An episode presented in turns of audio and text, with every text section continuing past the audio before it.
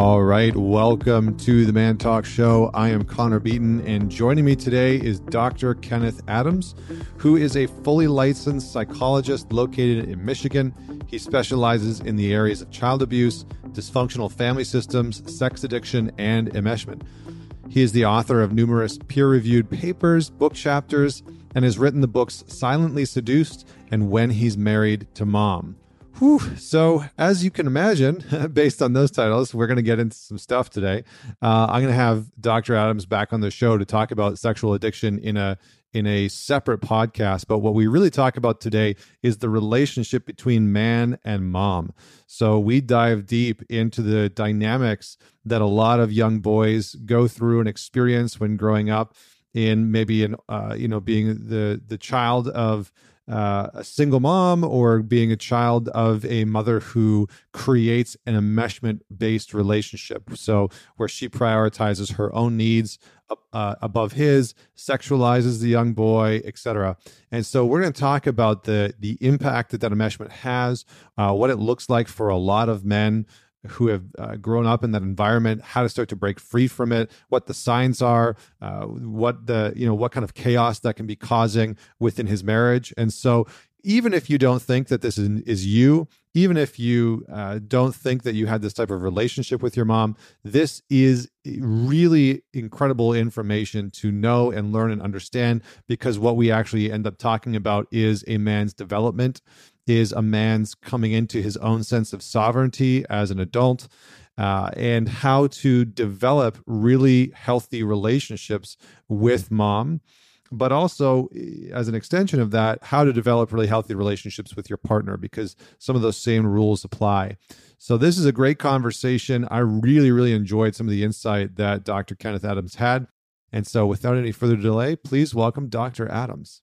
Yeah i'm glad to be here connor. Thanks for having me Likewise, likewise. I very much appreciate your work and I'm looking forward to diving into this conversation. Before we kind of get into the heart of what we're going to speak about, I have to ask you the question that I have asked, I don't know, I guess almost 300 people now, which is tell us this. All right. Yeah, tell us the de- defining story, defining moment about something that made you who you are today.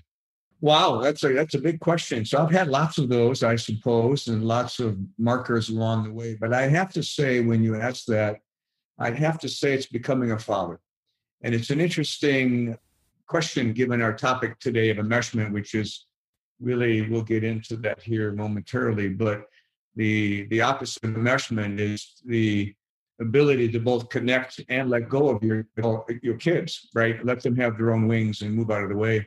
So I have a 19 year old son off to college in New York. I live here in Michigan. And uh, so I'm in the middle of this sort of letting go process. So you catch me at a good time.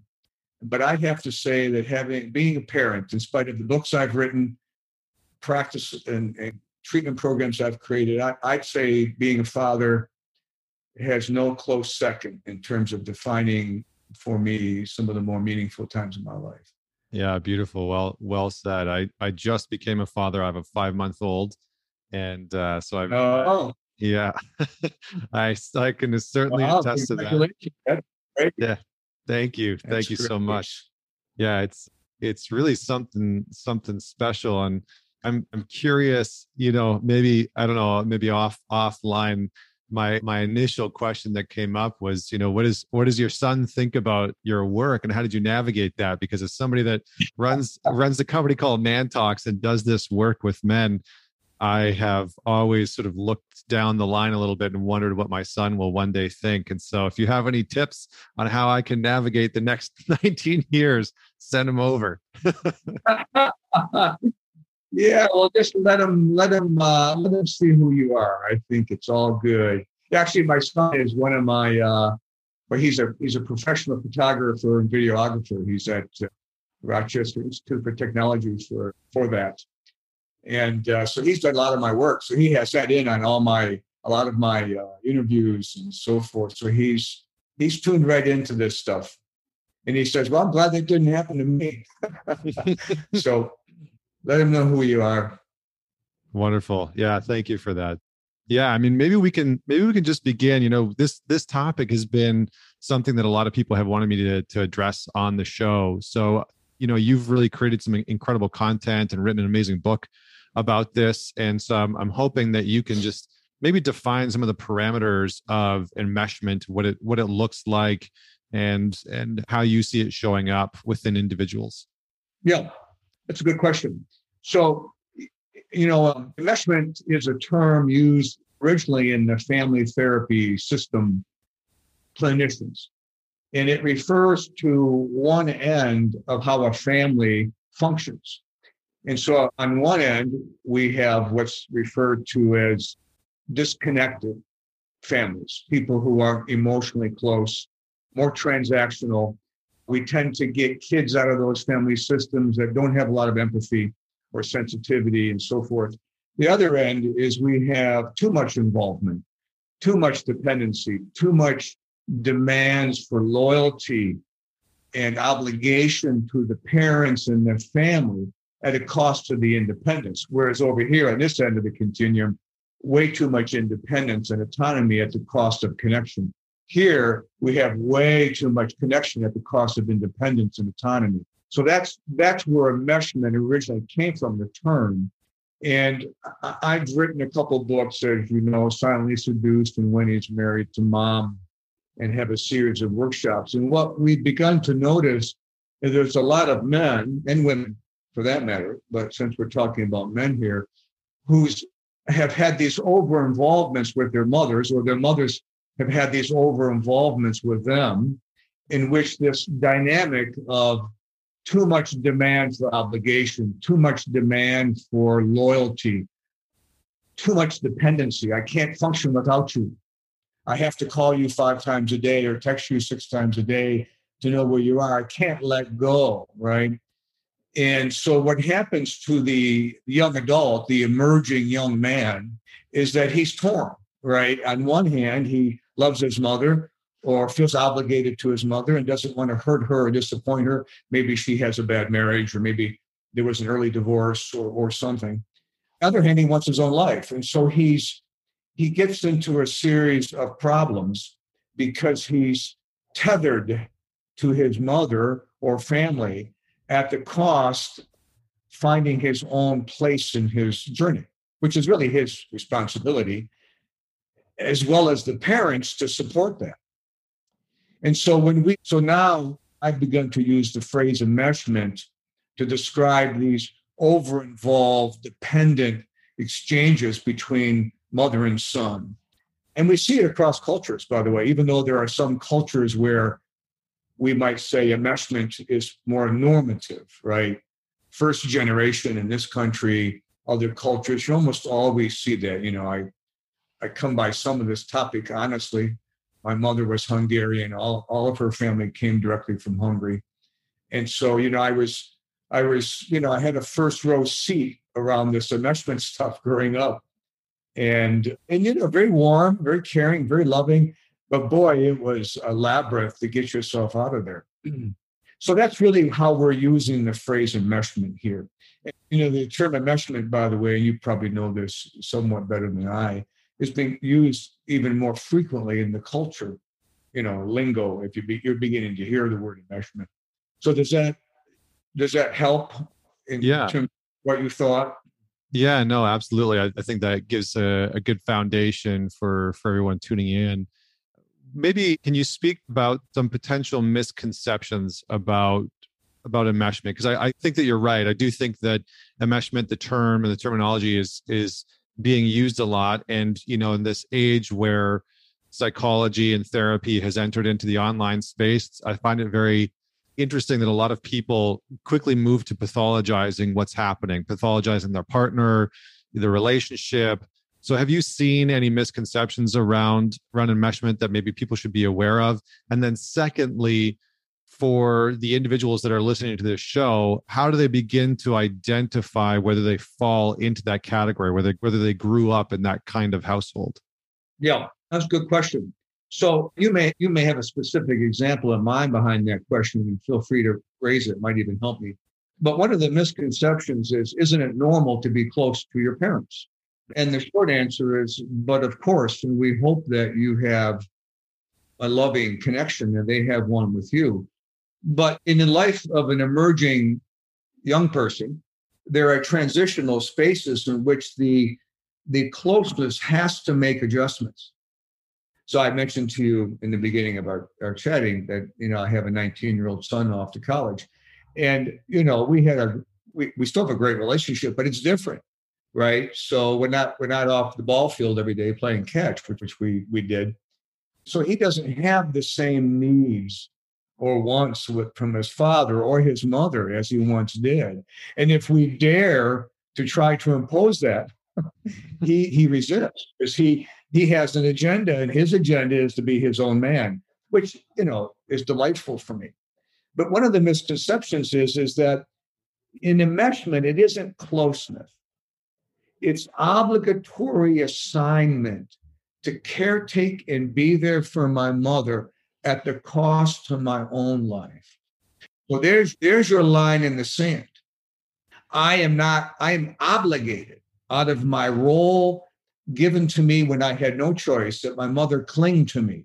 She told me stories about her loneliness. I saw my parents fight.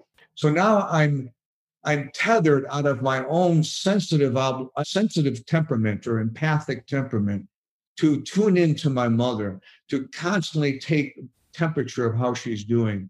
And then I have nothing left for my partner. So my partner wants me to be available tonight. Well, I'm I'm exhausted. And now I'm resentful that you want something from me that my mother took from me earlier in the day. So the line gets crossed when there is an assigned implicit or explicit obligatory contract that you can't go far because I need you. So I want to be clear with you and your audience that that is the line. And anything short of that is problematic. And I like to say recently, and I've learned this from the men, you know, we've had about 600 men from all around the world come into, I have a four day workshop in which we sort of shift these men away from feeling obliga- obligation and guilt into freedom. The subtitle of the workshop is Moving from Guilt and Ambivalence to Passion and Purpose, which is interesting because most of these men have severe ambivalence and guilt around many matters and lack passionate direction in their lives. But one of the things I've learned is that sometimes the men don't want to let go they like the golden boy status. They like that I'm the I'm the special one. And what they don't realize is they pay a cost for being the golden boy. So sometimes it's not even the mother hanging out. Sometimes it's the boy or the young man, the man hanging out. And the other thing that I've come to realize too, as I've kind of listened into all these stories over the years, is that, and I, as I feel into this myself as a parent, the last spiritual assignment, if you'll allow me to say it this way, for the parent is to take the loss. It is their job to take the loss of their emerging independent adult son or daughter. It is not the young man's or young woman's job to cushion the blow. Now, we hope that they remain relational and transition. So now my connection to my son's different. So I helped him move into his place and he doesn't want my opinion about where he should put things. And so I have to learn to sit back and just hang out, you know? And it's a different role for me. And uh, so the parent has to make the adjustment. It is not up to the child to cushion the blow. Yeah. So the misconception is is that and the other one, this may not be where you were going, is that can't I both love my mother in the same way I once did show up every every holiday in terms of what she wants and be available to my romantic partner. And the short answer is you can't do both. You can't do you can't compromise and split it down the middle. That's the other misconception is i can split my loyalties down the middle. And the truth is romance requires full loyalty and gently but turning the back on the parent. Not not rejecting the parent but putting the parent in the rearview mirror. So another misconception is, is I can divide my loyalties and get away with it and have everybody be happy. But the truth is nobody's happy. Right. Not the mother, not the girlfriend, and not the man himself.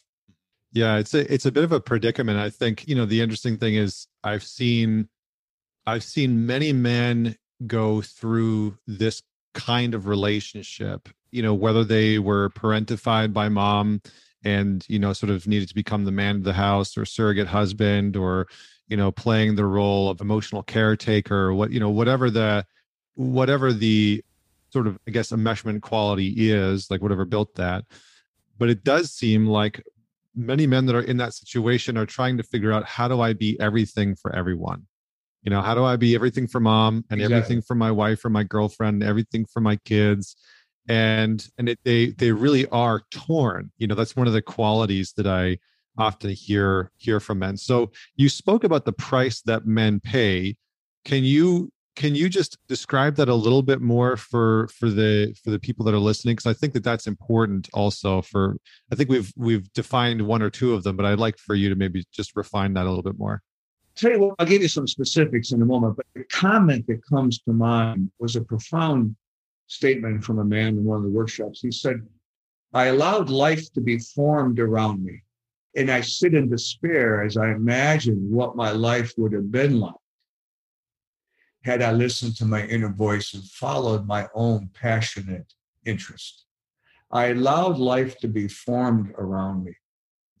And so I would say, in a broad way, that's the that's the the biggest price these men pay is they never quite get a hold of who they are and where they're going fully. Now, that isn't to say that they don't do some things that have alignment with their true selves, but they're always pulling along this this weight of guilt so there's a lot of guilt around many many experiences that other people just don't think twice about right they tend to lack sometimes passionate interest or definitions of self so what where do you want to eat uh, wherever you want to eat you know it's this sort of conciliatory sort of nice guy role. Now we have the opposite extreme. Some of these men emerge from these relationships and they become very angry and rigid and dismissive too. Hmm. So we can see some of that.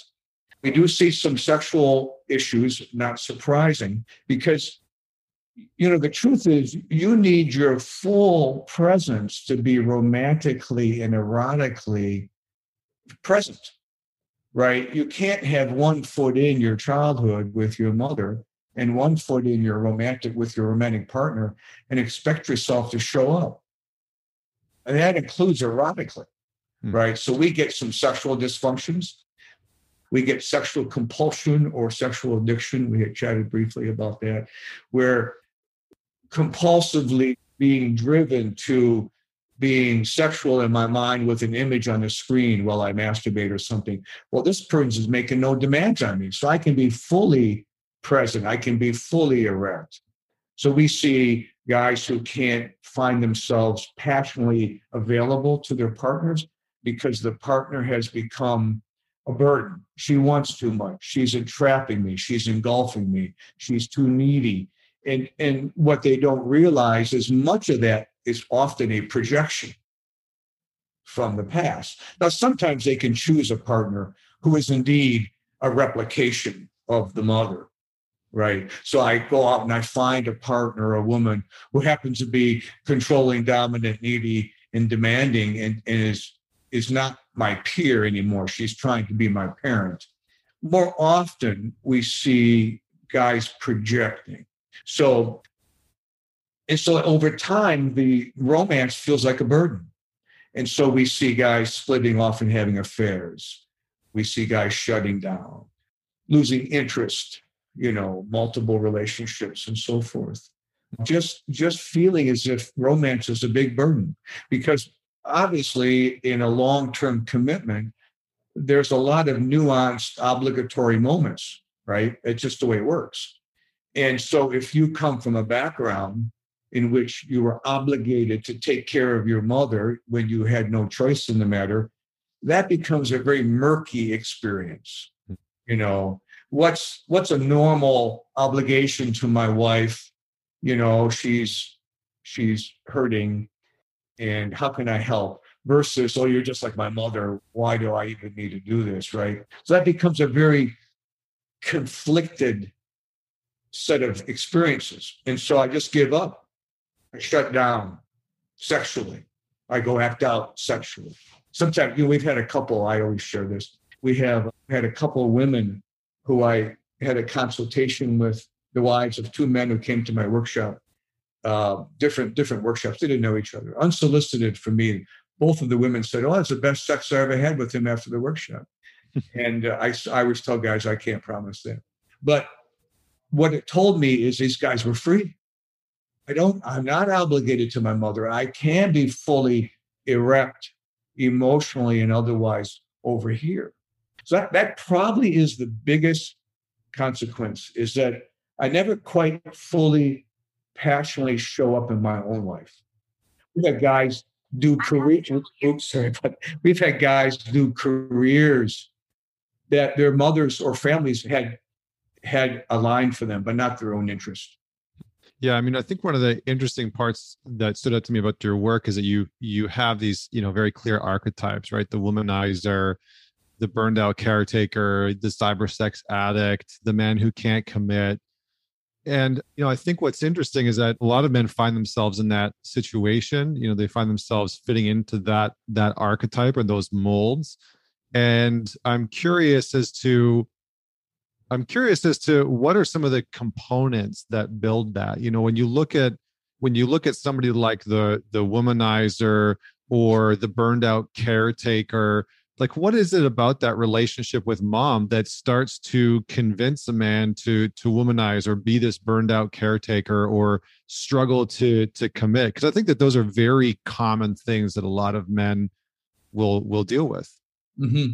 so you're you're articulating probably what we see as a continuum so on so when we so you're right we created these archetypes to kind of give a broad definition Another way to think about this is, is that the men's relationship to their mothers, in which there's an over involvement as an enmeshment, sort of falls on a continuum. On one end, we have the the caretaker, the mommy, I won't leave you. I'll take care of you. You're hurting. I'll listen to your problems.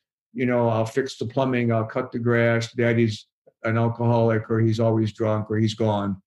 And and on the other end, we have the sexualized boyfriend the mother who, you know, is making comments about his body or parades him around like she's like he's handsome young man parading him around as if she he's her boyfriend. So not surprising, this end over here will be the this this emotional caretaker who's always trying to help others because that's what he was trained to do right over here is the sexualized over sexualized young man who goes out and does that over and over again with other women. So, and then of course, we have guys who fall in between. And in that group, all of them are ambivalent. All of them. So they may have a public image. So this guy over here, yeah, I'm here for you, but but I hope you don't want too much from me. So pretty soon he begins to withdraw. Down here, you know, Mr. Womanizer, he convinces a woman that she's the one.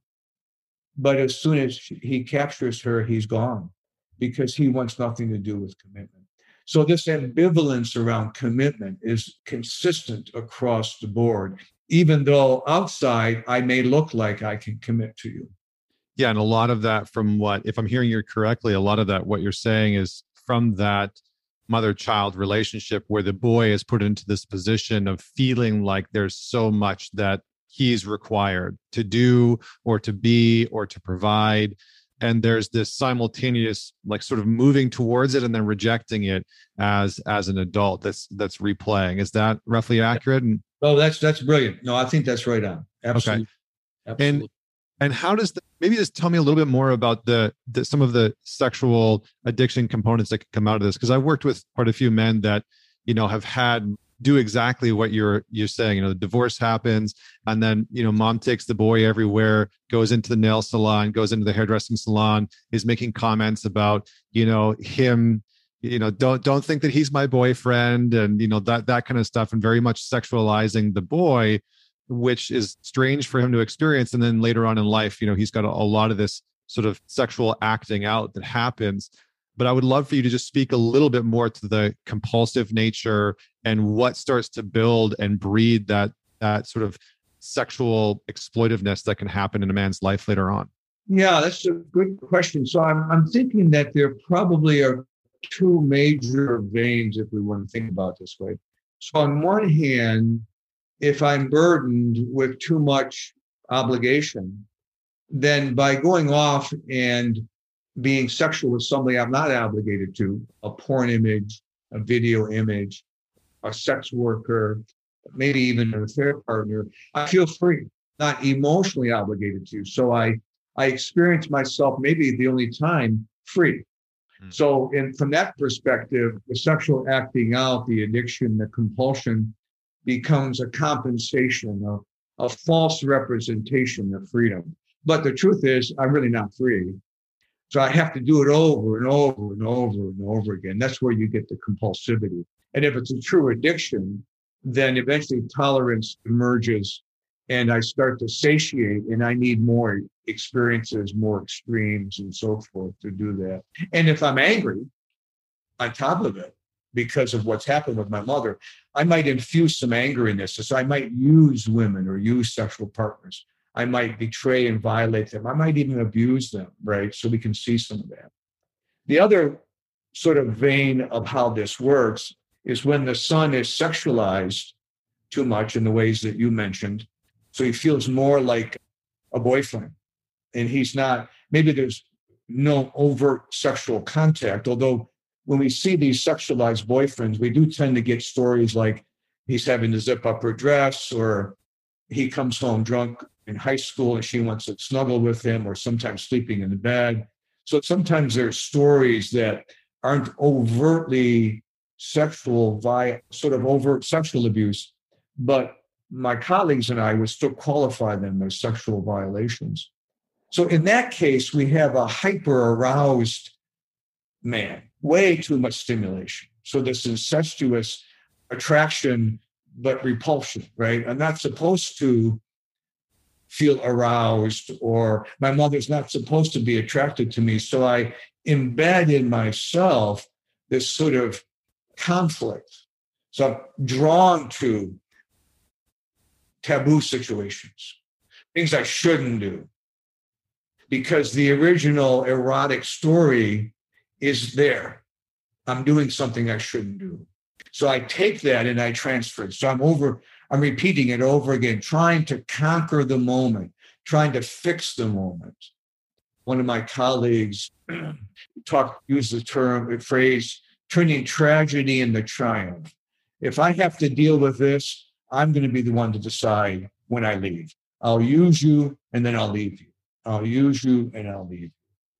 Curious get your your take on on one thing that just sort of popped up through this, which is can enmeshment happen between a mother and a son through something like conflict? Because I've seen a number of men who have this sort of strange dynamic with their mother where they're very close with them but they're constantly constantly like bickering and there seems to be this lack in their ability to to detach in a healthy way and to set boundaries and structure with them. So I was curious to get your perspective on that. Well, sure. You you can see high conflict in in a mesh dyad, right? And they're fighting almost as if they're lovers, right? And and so you you can see that.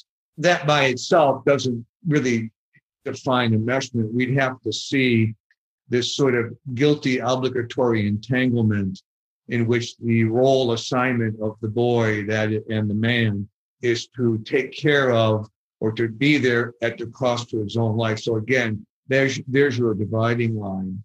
And you know, I do want to mention, and it occurred to me when I was describing the the man who's over sexualized. And you know, all children, you know, fall in love with their parents, right? And so Freud, of course, talked about the oedipal phase of children, and, and a lot of people have dismissed some of his work, but I think he was right on in this case. And I remember my son wanting to marry my wife, when he was, I don't know, he was about five years old. And a lot of children who are very precocious want to marry mommy or daddy. And it just is a normal biological unfolding. They're not reading Freud, they're not watching Disney and picking this up. This is just a normal, the early bud or budding of the erotic story is I fall in love with mommy. She's my, she's the one I love. She loves me. But then, oops, she has daddy. And she says to me, That's very sweet that you want to marry me, but one day you'll marry somebody else.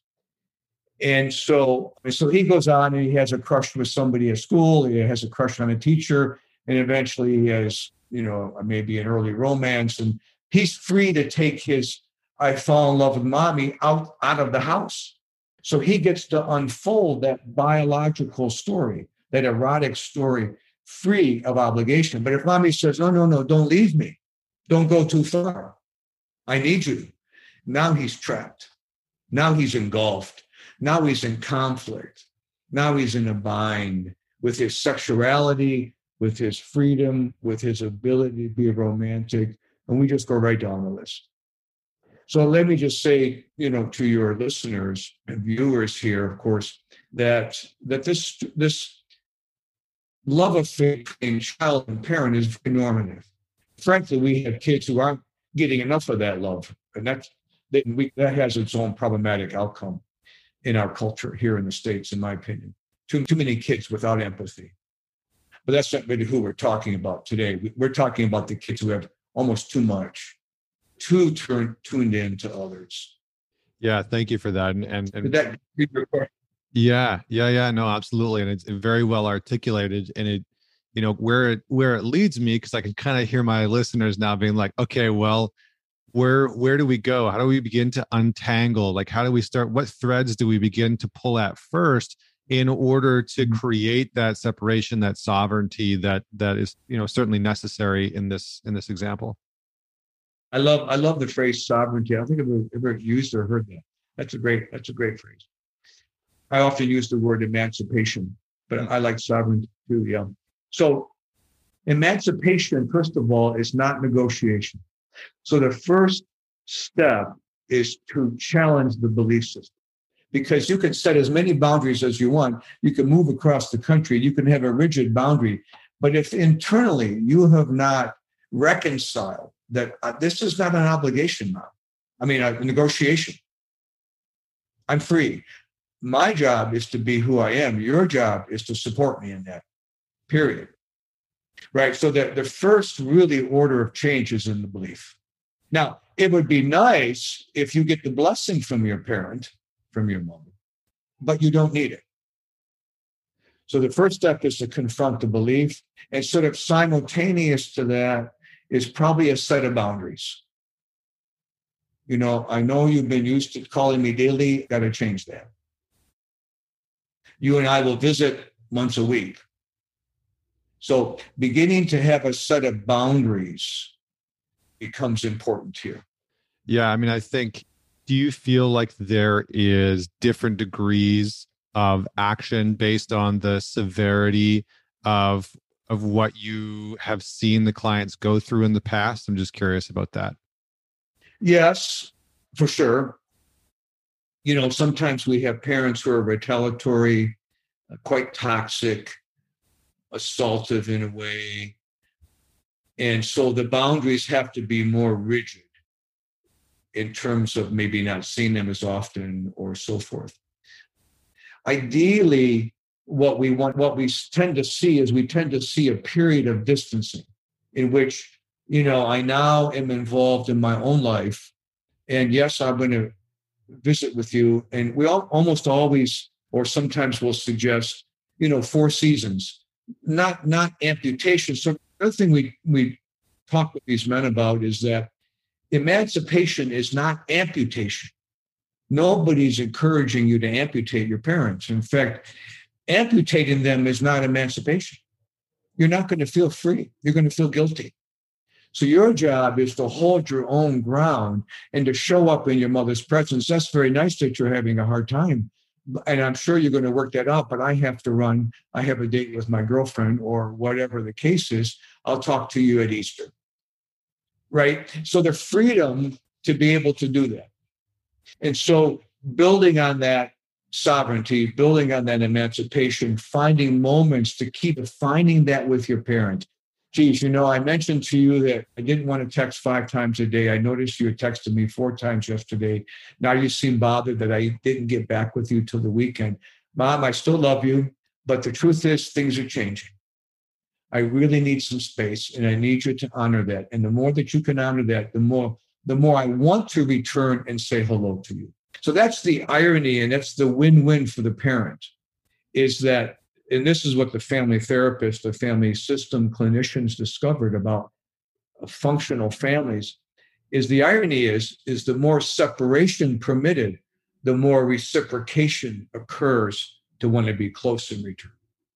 So if i'm not obligated to you i do want to visit you. I do want to find out how you're doing. So helping a man get to that point where he's his own man and that his priorities is himself, his journey around his career, profession, or interest, his romantic partner, his kids, then his parents. Notice how far down the list that that occurred. And that has to be that way. Yeah, I mean, I think what's interesting is what I'm curious to get your thoughts on are what's the natural resistance that most men go through in this type of experience? Because i again having worked having worked with a lot of men in in this space although you know certainly not as many as i'm sure that you've witnessed over the years one thing is that there's this fear of going against mom. There's a concern of what will happen to her and all all of those attachments that's that they that they seem to be enthralled by. And so i'd love to hear a little bit of your your expertise on what realistically should or can they expect to have to confront. Because i think sometimes you know we as men can get hyper rational and try and find a way through a situation without any form of confrontation or with you know without hurting somebody's feelings et cetera et cetera et cetera uh, so I'd love to hear your thoughts on that. Yeah, that's a good. So in some ways, you've answered your question that there is conflict to to, to face typically, and I notice a lot of men try to tiptoe around it, and and try to hope that if I make an exchange by calling you, sometimes you'll give me my freedom. It, it doesn't work that way, and so there has to be a fairly firm. I'm going to use that word on purpose. A firm, upright presence Mom, I'm not your little. So there almost always has to be a bit of a conversation. I should say it, not a conversation because it really isn't. I'm not seeking your permission, but I'm. I need to be my own man. And the truth is, is I'm not your little boy anymore. I need you to get used to that, and I need you to accommodate the changes in my life the more you can do that, the easier it is for me to want to check in and see how you are. There's probably no avoiding that conversation to a degree. And usually the men feel very guilty, as you mentioned. So you kind of answered your own question. And they can't even imagine having that conversation. But the truth is, people do it all the time with functional families. They have these conversations. I'm changing, mom. I'm changing, dad. I need you to change with me. People do that. People in functional systems that roll with these developmental changes have those conversations. So they redefine their relationship so they stay connected through the developmental changes. In these enmesh systems, we're not allowed to do that. And so guilt is the first thing they'll face, and they have to push through that. Now, sometimes from the other end, the parent will make overt guilt provoking statements. And you just have to push back on that. Look, I'm not going to fall for that anymore. You've got to stop. I'm not responsible for you. So sometimes there's a hard edge that has to emerge spoken respectfully and even lovingly, but firmly. So coming up against the guilt is probably the biggest issue. And feeling as if my mother can't do without me and she's going to collapse. And the truth is, as many times as I've listened to these stories, I've not seen that. you now they we have some parents who get very angry, some will get really retaliatory, but most, if they're smart, they will find their place because they don't want to lose their son. The other resistance, and I mentioned this earlier to you, is sometimes the man doesn't want to let go of his special role. He wants to be his mommy's golden boy. He wants to be his mommy's savior. His identity has formed around that role. And so he doesn't he doesn't really experience it as conflictual per se. His woman does, but he doesn't sometimes. So confronting that within himself, it's time for me not to be the golden boy. I have to be a little ugly here with my mom, not be so attractive. And I say that tongue in cheek, but I really mean that. I don't mean you'll get belligerent or abusive, but you know what? Sounds like you're having a hard day. I got to run though. We'll check in. And I'll, I'll, I'll see you at Christmas or whatever holiday I'm showing up here. You know, and so there has to be a little bit of willingness to have not my problem. And that's hard for these men to do. How do I step into my own life and say, this is not my problem anymore and still love you? That really is the, the relationship that the man is looking to establish. I love you. I care about you, but I'm going to do it on my terms, mom. And being at your beck and call is no longer part of the contract. So we have men that we work with in the workshops, for example, who say that directly. They come right out and say that. I get I get I get emails from mothers sometimes. I'm mentoring my son. What do I do? And I have to tell you, I have a lot of respect for parents who who seek me out. Now, sometimes I get mail and emails from parents who tell me how crazy their son is for wanting to do this, but there are times get, there are times I get really validating responses. Yeah. So, and if there's an addiction, I think they've got to go off and get work done on their addiction issues for sure. Yeah, I feel like you know, for for time's sake, we'll have to pause on that part of the conversation. But I would genuinely love to have you back at some point to talk about sexual addiction because you've you've sure. written quite a bit about that and and it's you know it's something that I see a, a lot of men you know sort of navigating through uh, whether it's a porn addiction or sex addiction etc so we'll certainly have to have you back on the show to talk about that. My last question is is around dad. Where's dad in this in this picture? You know, is he obviously there's there's the the sort of like classic absent father, which you know we know is is very sort of detrimental to to young men. But do you see a lot of of situations where dad has fallen into the the trappings of him being enmeshed with his mother? Like, is this just like a generational thing, or what do you generally see with the fathers in these types of situations and the work that a man has to do after he starts to move away from from mom and set his own boundaries and create that sovereignty? Yeah. So yeah, not surprising. The fathers, to one degree or another, are can be passive or absent for different reasons. We probably don't have time to go into them all. So addictions, alcoholism, divorce, you know, sort of rigid roles around masculinity. I let the women do the parenting. I'm not involved. I'll go to the, mm. I'll play football with him, but I won't do much else with him. And so sometimes the rigid rigidity around masculine role identity can be problematic here. Sometimes, sometimes the father gives up and says, I can't compete with that. Uh-huh. He adores me, my young son. She adores him but she doesn't adore me like she adores him, and I can't adore her like he does. So I'm just going to give up and go off and have an affair, or go off and play golf, or get drunk, or whatever I do. And but I'm going to give up on this. So instead, the father has to keep a connection with the son and the romantic partner. He has an active role to play to make sure the enmeshment doesn't happen. He's got to stay involved. And the, the last thing I'll say for the man who is emerging from enmeshment with his mother is he has sometimes the mother has made the father bad, sometimes divert, divert, deserving so, sometimes not. At some point, the man has to say, I no longer accept your version of my father. I need my own. I'm no longer identified or merged with your perception of him. I'm done with that.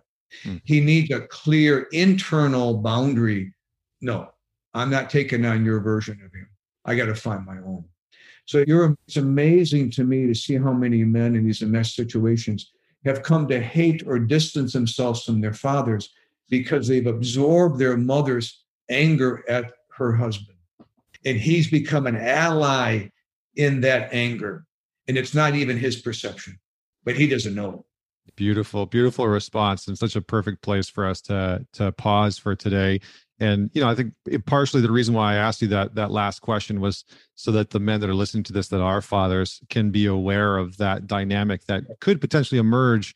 You know, even if it hasn't emerged in their in their upbringing, that could potentially emerge with their own sons within their household. So, thank you so much, Dr. Adams. This is a phenomenal conversation. I certainly would love to have you back on the show. We'll have links in the show notes to your work and your books and, and your and your website. And yeah. And so thank you again. And for everyone that's out there listening, definitely man it forward. Share this episode with somebody that you know will enjoy it and could benefit from it. And until next week, this is Connor Beaton signing off.